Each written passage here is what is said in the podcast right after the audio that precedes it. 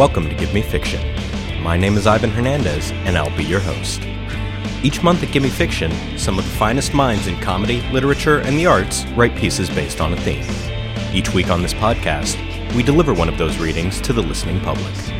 On today's episode, we have writer and proprietor of Vouched Books, Lauren Treda. At the tradition themed GMF, she told a fable of victim blaming in Pierced. A man walks into your bedroom while you're sleeping and shoots a shiny metal arrow into your body. Your body begins to empty out onto your clean sheets, and the man walks out the door. You try to follow him, but the sight of his gleaming bow pumps more of you out on your own body. You find the nearest neighbor. Help, you say. I have been shot, you say, pointing to the shiny arrow still protruding from your body. We have to find the man and stop him. The neighbor looks at you with self righteous pity. He didn't shoot me with an arrow, he says. You must have made the archer think you wanted to be shot with a silver arrow. The neighbor strokes his chin. After a moment, he says, It sounds like we don't have all the facts. the only people I've ever heard of using silver arrows are people who hunt monsters in fairy tales. Maybe you made this archer feel afraid. You put your hand to your mouth and it comes away holding two teeth. There are arrows all over the sidewalk.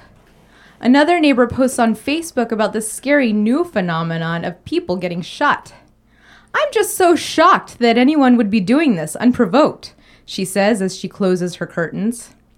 In her yard are many sun bleached, toothless skulls, glinting with metal arrowheads. You find an authority figure and tell him you were shot in your bed, pointing again to the arrow sticking out of your body. He pulls out his handcuffs and eyes your wrists. What were you wearing, he says, when the man came up and shot you with an arrow? How did he even get into your house? I was asleep, you say.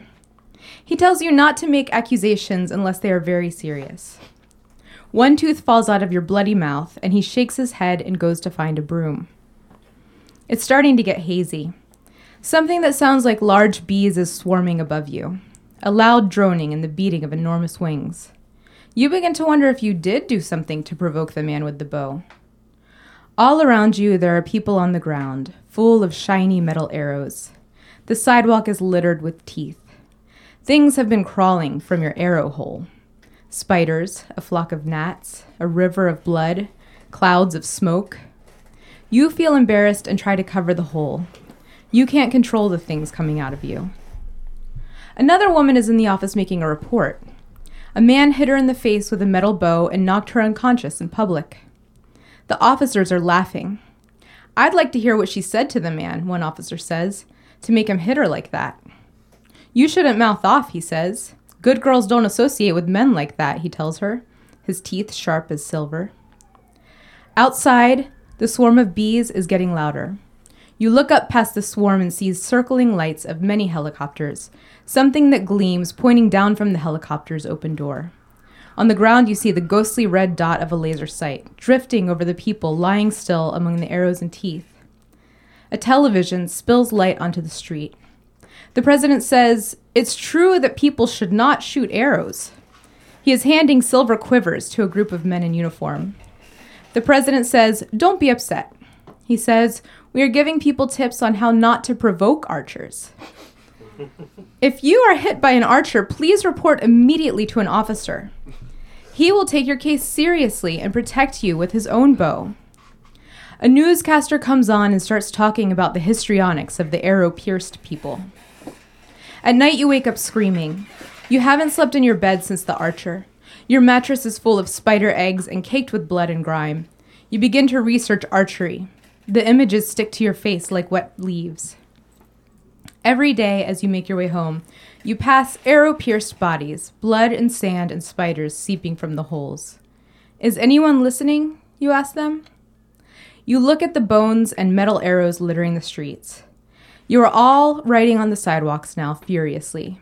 You are all writing wherever you can find space the skin of your arms and legs, the windows of your houses, in the dust that had been settling on the streets.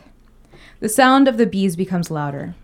The people keep coming out onto the street, arrows gleaming in the moonlight, asking, Are you listening? What arrows? passersby remark. You are blocking the sidewalk, they say. You wouldn't still be alive if there were people actually shooting arrows at you, they say. Why don't you learn how to avoid archers? Why don't you be nicer to the archers and they will not shoot you? You sound so angry, they say. It's making us uncomfortable for you to be so angry.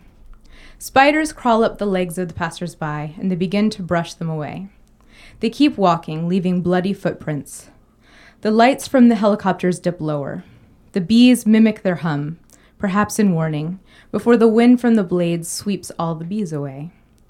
You try to talk, and the wind from the helicopters sweeps the words right from your mouth. It sweeps the ground free of teeth and dust, scatters the arrows and the bones and spiders, sweeps the houses away brick by brick. It sweeps the hairs off your head. It sweeps the pens out of your hands, unfastens your jackets at the seams, undresses the trees of bark and leaves, unfastens the sidewalk from the ground, and blows until there is nothing left. Thank you.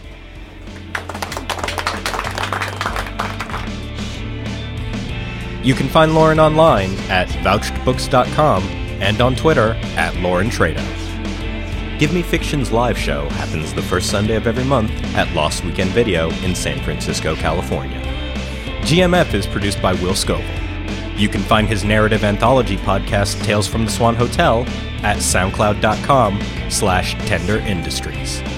For news, updates, and more, check out gimmefiction.net, at GMF Show on Twitter, and facebook.com slash gimmefiction. You can email us at gmfshow at gmail.com and can donate to the show through PayPal at the same address. I'm online at ivanhernandez.net and on Twitter at ivan underscore hernandez. Our theme song is provided by Power Pyramid, and you can check out more of their music at powerpyramid.bandcamp.com. You can listen to us on SoundCloud and Stitcher. If you enjoyed the show, you can rate and review us on the iTunes Store. This has been Gimme Fiction.